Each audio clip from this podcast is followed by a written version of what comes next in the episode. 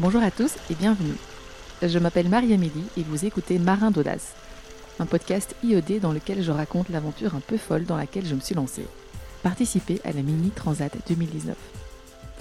Il s'agit d'une course au large où on traverse l'Atlantique à la voile, en solitaire et sur un petit bateau de 6,50 m. Le départ aura lieu le 22 septembre prochain. Dans chaque épisode de ce podcast, je rencontre un marin qui m'inspire, car il a un jour osé faire un pas dans l'inconnu. On échange sur son parcours, ses choix, ses réussites et ses erreurs. J'essaye aussi de récolter quelques conseils intéressants concernant la préparation d'une course au large.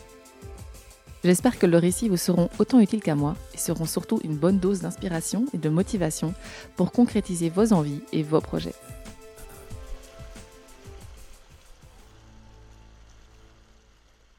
Bonjour à toutes et à tous, je suis très heureuse de vous retrouver pour un deuxième épisode de Marin d'Audace. J'ai le plaisir d'y recevoir Yvan Bourgnon. J'ai rencontré Yvan il y a un peu plus d'un an lors du festival Into the Blue à Bruxelles. Il était venu présenter le documentaire de son dernier exploit, le passage du Nord-Ouest sur un catamaran sans cabine. Je l'ai croisé à nouveau cette année au même festival. Cette fois-ci, nous avons sympathisé, surtout quand il m'a dit qu'il avait débuté sa carrière de navigateur sur un mini. En 1995, il remporte la Mini Transat, mais aussi les grandes courses du circuit mini, la Mini Fastnet et la Transgascogne. Yvan Bourgnon est un aventurier de l'extrême, un ogre affamé des défis les plus fous. On dirait qu'il aime se faire mal. Un de ses livres s'intitule d'ailleurs Le gladiateur des mers. Pourtant, avec sa barbe grise, son teint hâlé et son regard cristallin, il est plutôt doux et accueillant. Dans cet épisode, Yvan revient sur le passage du Nord-Ouest et nous raconte comment la pensée qu'il pourrait ne pas rentrer chez lui l'a effleuré pour la première fois de sa vie. Il nous parle aussi de son projet ambitieux pour lutter contre la pollution plastique dans les océans, mais aussi de ses années minies. Yvan partage avec sincérité et nous indique sagement que là où on va le plus loin, c'est quand on fait des choses qui nous correspondent. Pour partager vos réactions suite à l'épisode, n'hésitez pas à me rejoindre sur les réseaux et à laisser un commentaire sur votre appli de podcast. Très bonne écoute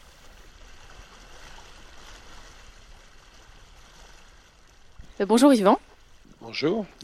Euh, merci beaucoup, beaucoup de m'accueillir chez toi. Donc, on est dans les, dans les bureaux de, de Sea Cleaners et de libérer du temps pour, euh, pour le podcast. En fait, c'est le tout premier épisode du podcast Marin d'Audace et je suis vraiment ravie de commencer par toi parce que j'ai l'impression que tu es le marin d'audace par excellence au vu de tes différents exploits et tes projets. D'ailleurs, hier soir, en préparant notre discussion, je me suis reposé la question de l'audace. Je me suis dit, en fait, c'est quoi l'audace? L'audace, pour moi, c'est un peu ce moteur, cette adrénaline qui nous pousse à nous dépasser et à nous libérer des normes, euh, des, contraintes et des peurs surtout, pour découvrir qui on est et réaliser ses rêves les plus fous. Et du coup, euh, je m'en suis vraiment venue à me poser si dans ton cas, c'était vraiment de l'audace, dans le sens où j'ai vraiment l'impression, vu de l'extérieur, que euh, rien ne t'arrête et que tu n'as peur de rien. Et du coup, ma première question, Yvan, c'est euh, est-ce que tu as euh, est-ce que tu as peur ou est-ce que tu as déjà eu peur de quelque chose? Oui, oui, euh, je te rassure, j'ai trouvé mes limites, même si dans la compétition, effectivement, j'ai jamais eu ce sentiment de, peur, quelle que soit la météo. Donc c'est peut-être pour ça d'ailleurs que j'ai basculé aussi un petit peu dans, le monde de l'aventure, pour certainement aussi aller chercher un peu plus mes, mes limites, que j'ai largement trouvé euh, en allant faire le passage du Nord-Ouest à la voile sur ce petit catamaran de sport en 2017. Et là, oui, je sais maintenant ce que c'est que d'avoir un nœud dans le ventre, d'avoir la peur au ventre, d'avoir euh, de voir la mort pas, très très loin. Donc euh, oui, oui, on, touche tous ses limites, c'est ça qui est important. Après, dans l'audace, je trouve que ce qui est ce qui est le plus, plus important, en fait, c'est d'avoir de l'audace, oui, repousser ses limites, oui, mais de le, fait, de le faire en harmonie avec ce qu'on est et, ce qu'on, et l'ADN qu'on a en soi. Et on est tous différents, on a tous envie de, choses différentes. Et, euh, et, là où on va loin dans l'audace, c'est justement qu'on on arrive à, à respecter ses, ses, ses, tripes, quoi. Hein. C'est ça qui est important. Et justement, en parlant de, de trip, est-ce que tu peux, euh, quel a été en fait ton grand saut à toi dans l'inconnu? Parce que pour moi, par exemple, dans le cas de la mini transat, c'est vraiment un pas que je fais énormément dans l'inconnu par rapport à mon quotidien d'avant. Est-ce que toi, tout au long de ta vie, tu t'es dit, il y a un moment où tu étais vraiment, euh, as vraiment fait ce pas sans savoir où tu allais, et tu as vraiment fait preuve de cette audace parce que tu voulais réaliser quelque chose qui était dans tes tripes, justement? Bah, effectivement, je pense qu'il y, a eu, euh, deux grandes étapes dans, ma vie où là j'allais clairement dans l'inconnu total et, et voilà, je savais pas ce qui allait, m'arriver. Il y a eu effectivement de la mini transat, ça en 95, parce que c'est quand même comme pour beaucoup de mini transateux, c'était la première fois que je traversais l'Atlantique en solitaire et sur un voilier. Je savais pas du tout où ça allait me mener. Et puis j'ai revécu en fait la même chose en, 2013 quand je pars faire ce tour du monde en kata de sport, où euh, bah, j'avais jamais navigué vraiment en solitaire en kata de sport. Et pareil, je me, suis retrouvé comme un gamin qui, découvrait euh, ce monde-là. Et j'avais tout à réapprendre. Et euh, voilà, malgré que j'avais 20 ans d'expérience, comme quoi on peut encore vibrer de la même manière à 42 ans. Ok. Et euh, du coup, pour comprendre un peu mieux ton état d'esprit, j'aimerais remonter à ton enfance. Euh, est-ce que tu peux m'expliquer un peu euh, d'où vient cet esprit aventurier et dans quel style, quel milieu familial tu as grandi?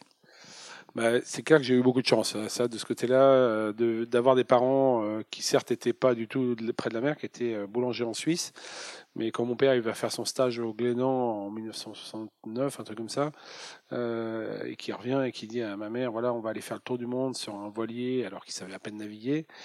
Ben, voilà, l'audace, l'aventure, euh, pour eux, bah, c'était déjà présent et peut-être beaucoup plus qu'aujourd'hui, parce que finalement à l'époque il n'y avait pas de GPS, il n'y avait pas de navigation, les bateaux étaient très précaires, ils cassaient beaucoup, et euh, voilà, ils savaient pas naviguer. Et comme Moitessier ou ces gens-là, ils sont partis, ils ont emmené leurs enfants, ils ont eu envie d'offrir autre chose à, leurs enfants. Donc c'était des aventuriers déjà dans, dans leur façon de se comporter.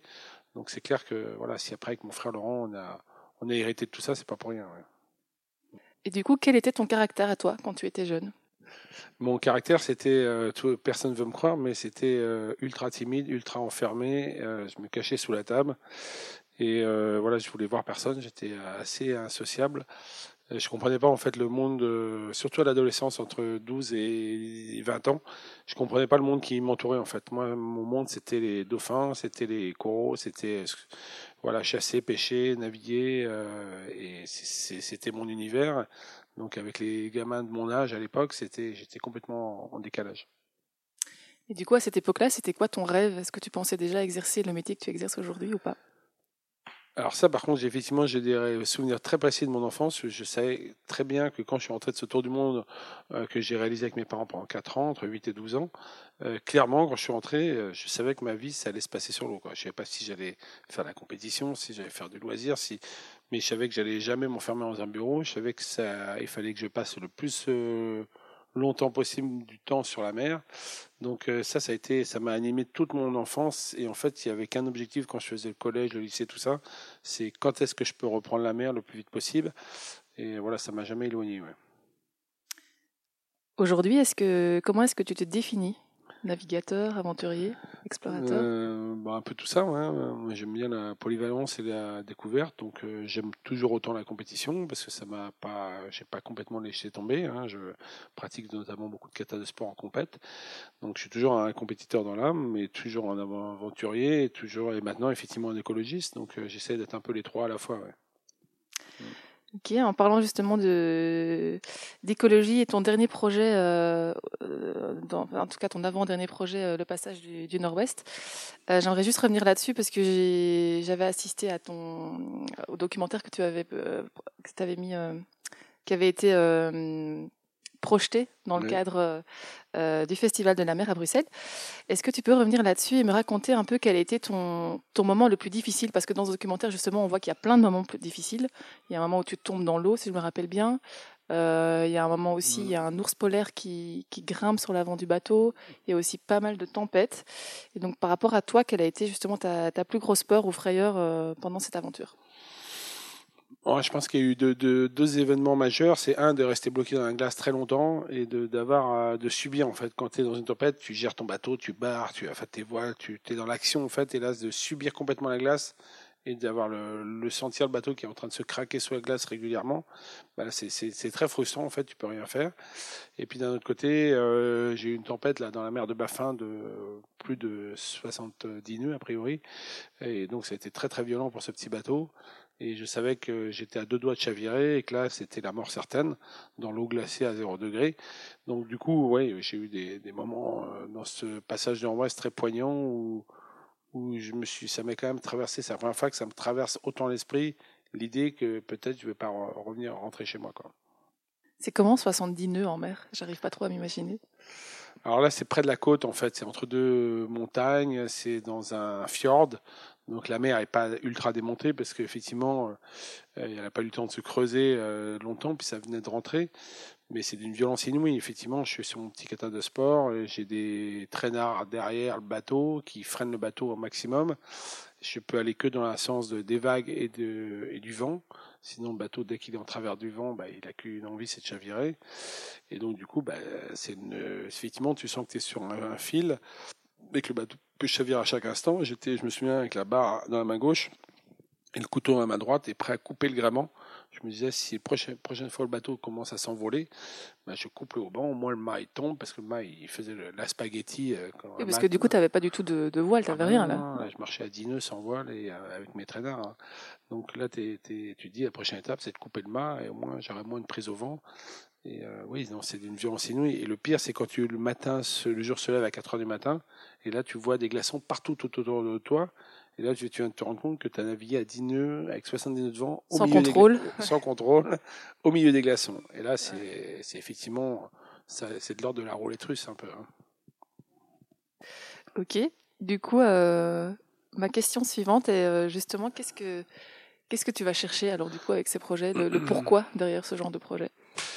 Alors sur le passage de Nord-Ouest, je, suis revenu en me disant effectivement, euh, j'aurais peut-être pas dû. Hein, clairement, c'était peut-être euh, pas l'idée de trop, mais c'était euh, voilà, c'était pas le projet où j'ai trouvé un équilibre entre le, plaisir, l'enrichissement et puis voilà le, les risques le rapport était trop mauvais, quoi. C'est-à-dire que j'ai vraiment failli euh, mourir plusieurs fois et c'est, et c'est, même si on est des aventuriers, on n'est pas là pour mourir au premier virage.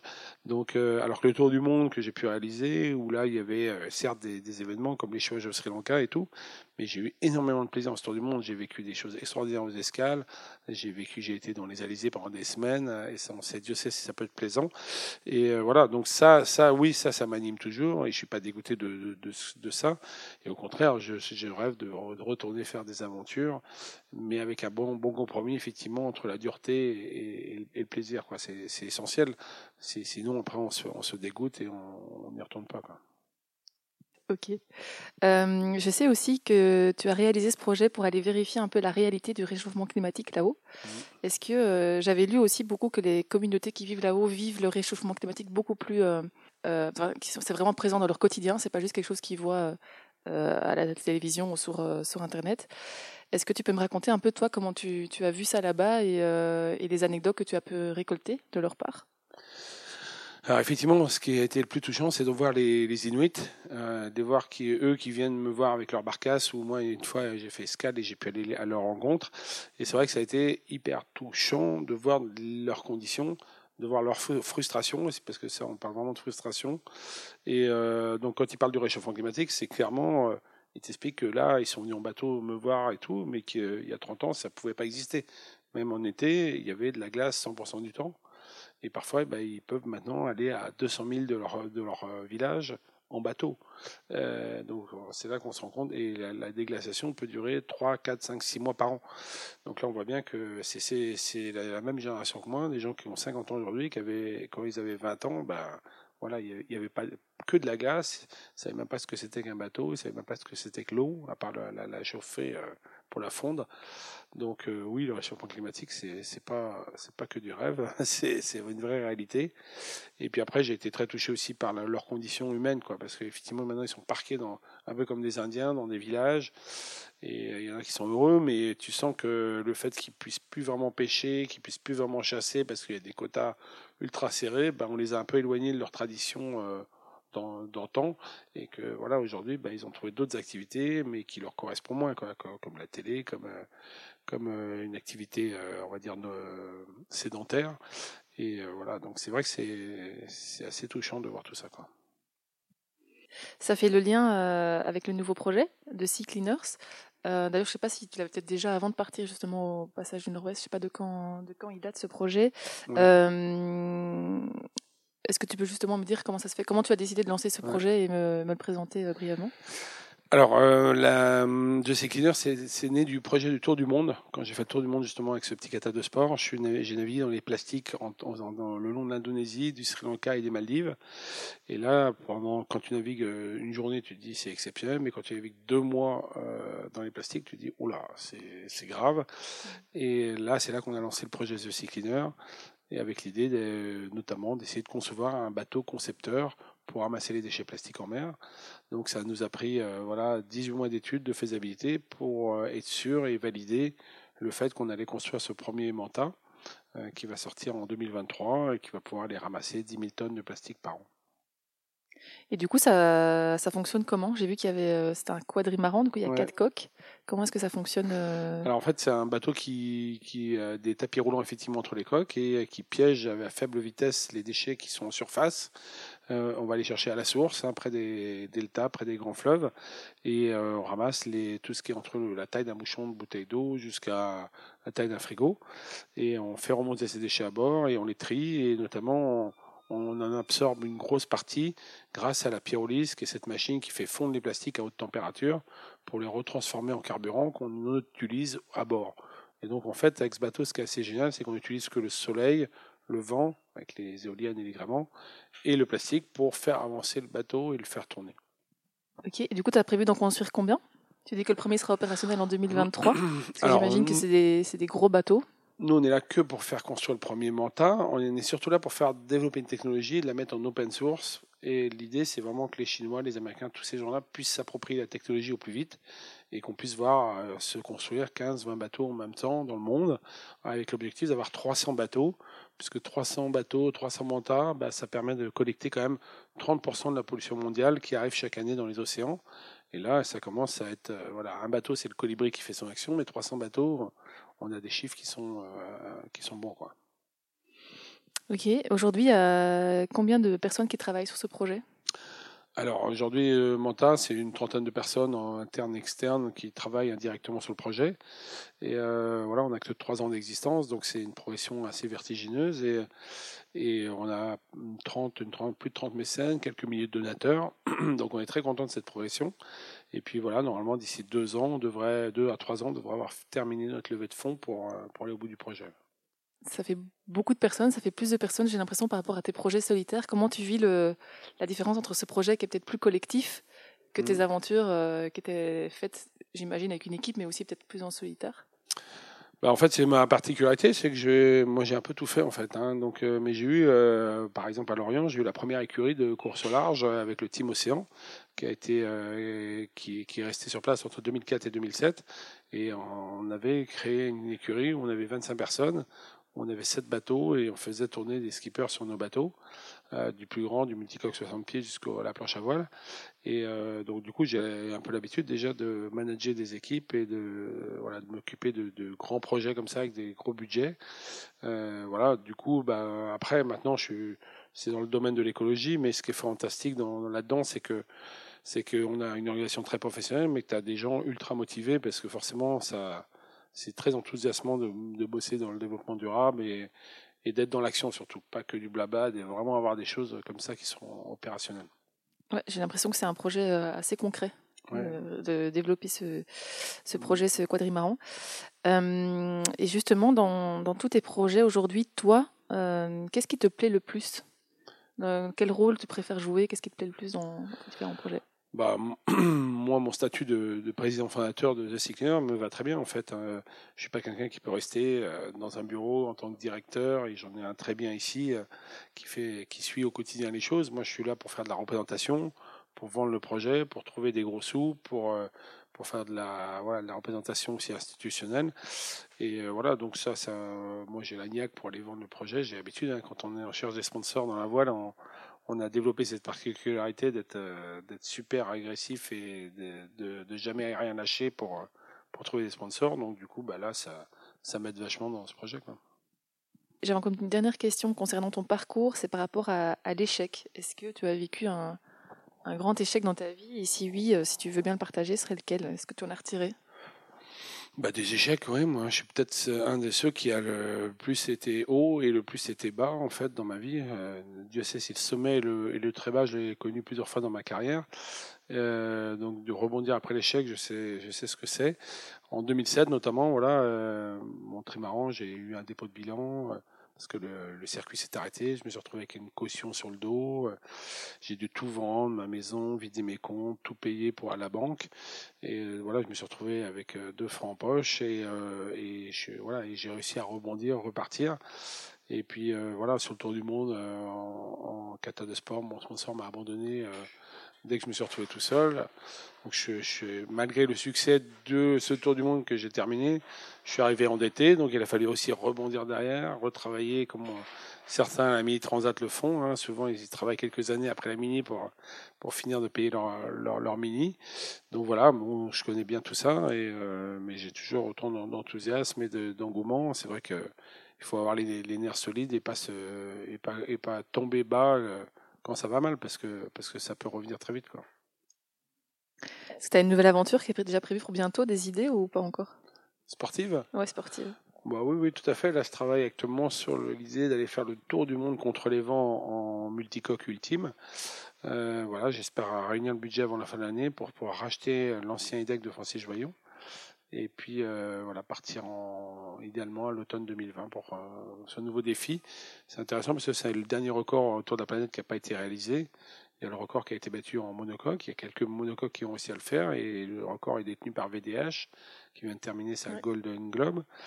Et euh, voilà l'idée d'être un peu le pionnier aussi en multicoque et de réussir à finir, ça serait super. D'autant que Yves Leblevec a fait une tentative en janvier 2017, mais malheureusement il a chaviré au Cap Horn. Et donc il y a, il y a moyen vraiment aujourd'hui avec les multicoques qu'on a qui sont suffisamment solides d'essayer de, de faire quelque chose. Ok, du coup, maintenant, je vais poser quelques questions euh, par rapport à la, à la Mini Transat. Mmh. Donc, tu as, tu as gagné la Mini Transat 95, comme on dit, comme on dit chez nous. Mmh. Euh, ma première question, j'ai pas su trouver l'info. Est-ce que tu étais en proto ou en série? J'étais en proto, ouais, à l'époque, ouais. C'était un, un plan finaux. Je sais même pas s'il y avait des séries déjà à l'époque, j'imagine, si. Euh, si, si, il me semble qu'il y avait des séries, ouais, ouais. Il y avait des gros écarts entre les protos et les séries, en tout cas. À l'époque ouais, ouais. ouais, Les séries arrivaient loin derrière. Je pense que c'était ta deuxième transatlantique. J'ai vu que tu avais déjà fait une transatlantique avant ça. Peut-être mmh. en équipage. Oui, exactement. Du coup, c'était ta première transatlantique en solitaire. Exactement. Quel souvenir est-ce qu'elle t'a laissé, cette première transatlantique en solitaire? Bah, La Mini Transat, c'est forcément un des meilleurs souvenirs de ma carrière. Ouais, c'est clair. Je, je, découvre la mer en solitaire. Je découvre le, cette sensation de bien-être qu'on peut avoir quand on est tout seul sur l'eau. Et puis, euh, voilà, on a eu des conditions météo euh, très sportives, cette Mini-là. Et j'ai des souvenirs de dingue parce que je me souviens que la, la travers toutes les alizés portugais qu'on avait descendu jusqu'au Madère, euh, c'était complètement dingue parce qu'on avait des bateaux qui tenaient pas sous pilote automatique à l'époque, avec des tangons classiques. Les bateaux étaient, pouvaient euh, chavirer, se mettre sur le toit, pouvaient faire des, erreurs de quart, comme on dit, euh, rapidement.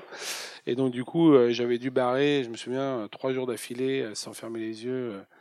Euh, et sans pouvoir même affaler mon spi parce que j'étais sous maxi spi lourd et il y avait 30 nœuds de vent et, et en fait, et en pouvais fait, pas lâcher la barre quoi. et en fait rien que d'affaler je, je, savais que j'allais me mettre au, sur le toit. Et donc tu, tu barres jusqu'à tu te dis je vais barrer jusqu'à ce que ça se termine mal. Et en fait ça s'est bien bien terminé et c'est comme ça que je gagne ma mini parce que parce que je gagne la première étape et, euh, et que les autres ont fini par affaler leur spi et puis à mettre un tout petit spi ou à mettre le génaqueur et aller dormir quelques heures. Et pendant ce temps-là moi j'étais à à 15 nœuds à cavaler comme un, fou furieux. Et voilà, je gagne ma mini là-dessus. Et puis après, mais après j'ai fait des erreurs aussi. Hein. Je me souviens que la première, la deuxième étape, j'avais dormi euh, 14 heures d'affilée. Euh, parce que justement, je venais me faire 3 heures, de, 3 jours de bar non-stop. Et, euh, j'ai dormi 14 heures d'affilée. J'ai eu une chance inouïe, c'est que le bateau, quand je me suis réveillé, le bateau était toujours à 7 nœuds sous Génaqueur.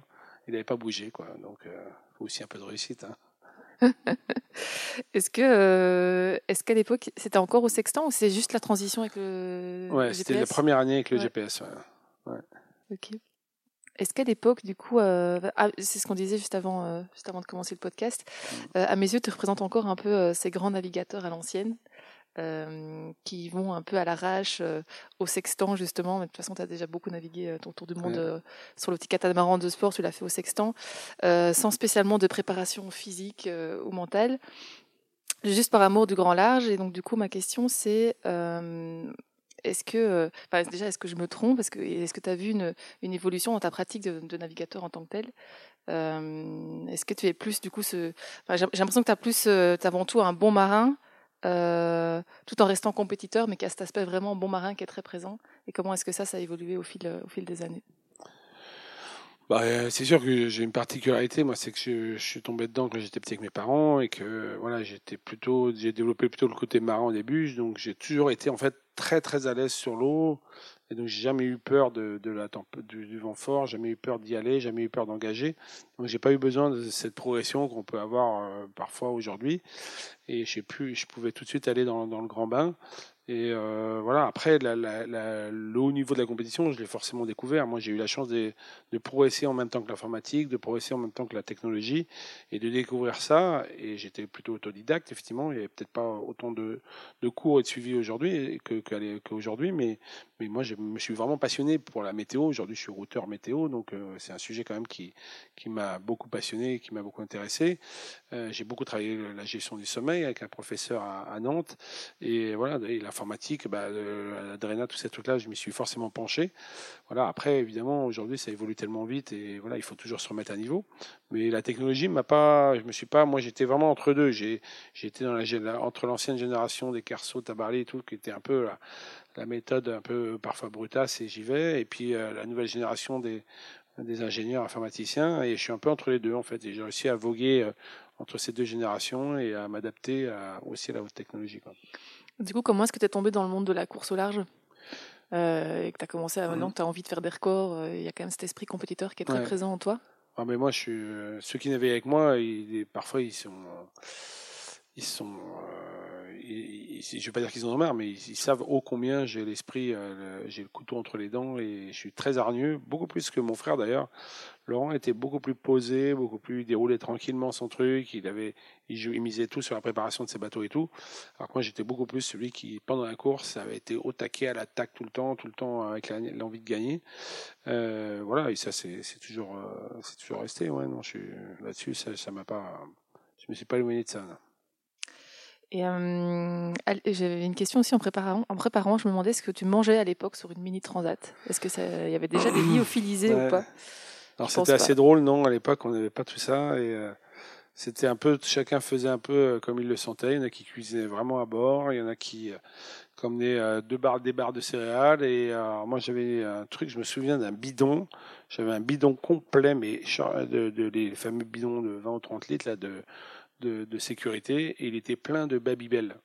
Donc euh, le fromage, bah, et j'étais pas sponsorisé par Babybel, hein, mais je trouvais ça hyper pratique en fait de manger des Babybel. Ouais, je mange euh, aussi des Babybel euh, sur, euh, sur, sur mon mini. Voilà, et, ça, et, en fait ça se conserve très bien avec la chaleur. Tout à fait. Parce qu'il y a cette protection autour naturelle. Et donc j'en avais un bidon, mais genre ça pesait quand même 8 kilos. J'avais 8 kilos de Babybel quoi. Aujourd'hui on n'emmènerait jamais autant de poids sur un mini quoi. Ouais, C'était du beau matossage ça. Ouais, c'est sûr. Dans le cadre, euh, dans le cadre de la mini ou, d'autres courses au, début de ta carrière, quel est le meilleur conseil qu'on t'ait donné? Et, euh, et peut-être dans quel cadre est-ce qu'on te l'a donné à l'époque quand tu as commencé? Bah, Je pense que les meilleurs conseils que j'ai eu à l'époque, c'est ceux de mon frère. En fait, j'ai eu une chance inouïe, c'est d'avoir un grand frère 5 ans plus vieux qui était très en avance sur son âge et très, très fort tout de suite dans sa carrière sportive. Donc moi, quand j'ai attaqué la mini, lui, il était déjà au plus haut niveau avec les trimarans 60 pieds. Donc euh, même si euh, je me suis démarré tout seul, hein, parce que c'est moi qui étais dans mon chantier, qui faisait les strates, qui, qui renforçait le mât, qui faisait les peintures, les machins, bah, en fait il m'a quand même donné des conseils précieux à l'époque. Et euh, je me souviens la, la, la, stratégie de mon frère Laurent, c'était vraiment, en fait c'était à l'envers de ce que faisaient les gars de la mini. Il y avait Thierry Fagnan qui faisait tout pour alléger son bateau il euh, le, le mât le plus léger light possible, le truc, ce qu'on fait encore un peu aujourd'hui. Et puis lui il me disait mais non mais euh, renforce ton mât, renforce ton bateau, euh, voilà, donne-toi la possibilité de, de, de, d'être costaud et de finir. Et en fait il avait eu complètement raison parce que comme j'ai attaqué comme un, un fou furieux sur cette mini et qu'il y avait eu des conditions sportives, bah, mon mât, s'il n'avait pas été renforcé, si tout le bateau n'avait pas été hyper costaud, j'aurais jamais été au bout de l'aventure, quoi. Et ce qui m'a permis de gagner, c'est ça, c'est que je, je, me, naviguais jamais en me disant, oh, faut que tu ralentisses parce que ça va casser. Je pouvais toujours attaquer comme un furieux sans me poser cette question-là, quoi. Euh, selon toi, quels sont les facteurs de coup de réussite d'une transatlantique et en particulier la mini transat bah aujourd'hui, gagner la mi-transat, c'est, je pense que c'est, compliqué parce qu'effectivement, il y a un niveau qui est monté, clairement. Il y a, il y a un plateau de participants qui est hallucinant. Il y a toujours 20 concurrents ultra affûtés. Il y a des bateaux qui sont, qui peuvent être différents. Donc déjà, effectivement, si t'as pas aujourd'hui euh, un top bateau, euh, bah, tu, tu, tu, peux pas, tu peux pas concourir pour gagner. Donc c'est une sélection euh, longue et difficile et, et, et, rigoureuse.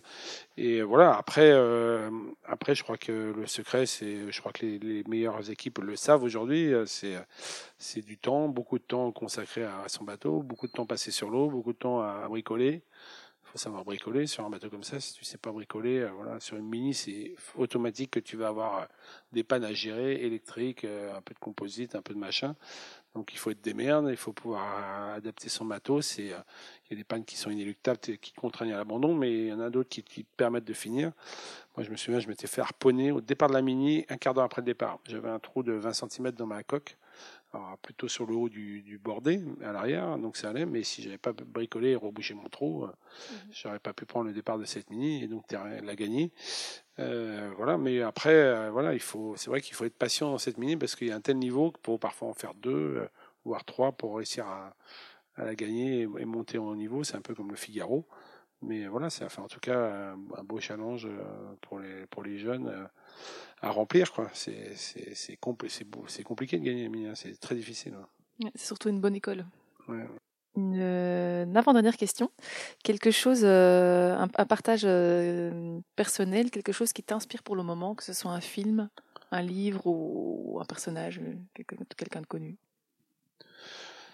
Alors moi j'ai lu dans ma dernière aventure en passage de roi, j'ai lu un livre que tout, plein de gens connaissent mais que je n'ai jamais lu, c'est Into the Wild et j'avais même pas vu le film et euh, moi j'avais été euh, relativement ému de de ce gamin en fait qui qui part vraiment euh, dans l'aventure sans rien, sans sans chercher aucune reconnaissance, sans attendre quoi que ce soit de, de qui que ce soit. C'est juste une quête voilà personnelle vers le vers le, la nature, vers l'inconnu, vers plein de choses. Et voilà, c'est assez, euh, voilà, c'est assez émouvant. C'est à titre posthume parce qu'évidemment il, il, il en est mort, mais, euh, mais euh, voilà, c'est une belle, une belle aventure. À lire dans un, dans un beau cadre apparemment. Ouais. Et dernière question, le conseil que tu donnerais à Yvan qui, qui vient juste d'avoir 18 ans, ce serait lequel? Il y a plein de choses à faire, mais le, le, conseil que je pourrais donner, c'est vraiment de s'écouter soi-même. En fait, c'est que je pense que euh, là où on va le plus loin, c'est quand on réussit à faire les choses qui nous correspondent. Et euh, voilà, faut, faut pas vouloir aller plus loin et plus vite que la musique. Puis, faut pas en même temps euh, euh forcément écouter euh, la marche à suivre. Aujourd'hui, je trouve qu'on la notamment la voile, est beaucoup trop formatée on dit tout, voilà, il faut faire tes, classes, il faut passer par Figaro, il faut faire ci, il faut faire ça. Et à un moment donné, bah, il n'y a pas de règle. Moi, je pense qu'il n'y a pas de règle. C'est euh, tu t'écoutes, tu sais où tu peux mettre le curseur et tu sais jusqu'où tu peux aller. Et euh, voilà, oui, c'est bien d'avoir du coaching, c'est bien d'avoir un cadre qui peut nous permettre de progresser vite sur la météo, sur tous ces éléments-là. Mais en même temps, il faut, savoir, toi, ce que, tu as envie, quelles sont tes tripes et, dans quelle direction tu peux aller. il ne faut pas avoir peur de voir grand tout de suite crois que c'est pas forcément beau les étapes. Quoi. Ok, mm. ben, euh, un tout grand merci. Je pense qu'on est à la fin de, de l'interview. Merci à toi. Non, non, c'était parfait, merci.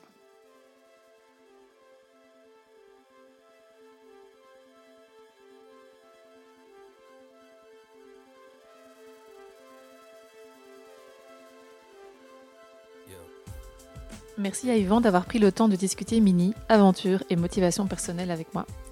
Pour le suivre, rendez-vous sur Facebook et Instagram. Je vous ai mis les liens de ces comptes dans la description du podcast.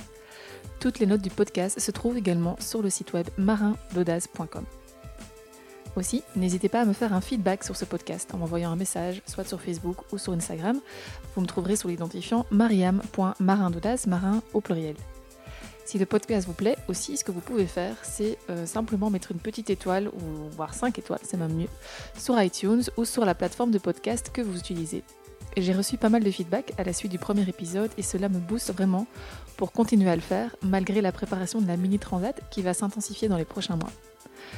Une fois par mois, j'envoie une petite newsletter qui raconte le quotidien de mon projet de mini transat et je n'y manquerai pas aussi d'y ajouter les prochains épisodes. Donc n'hésitez pas à vous abonner, c'est aussi sur le site marindaudace.com.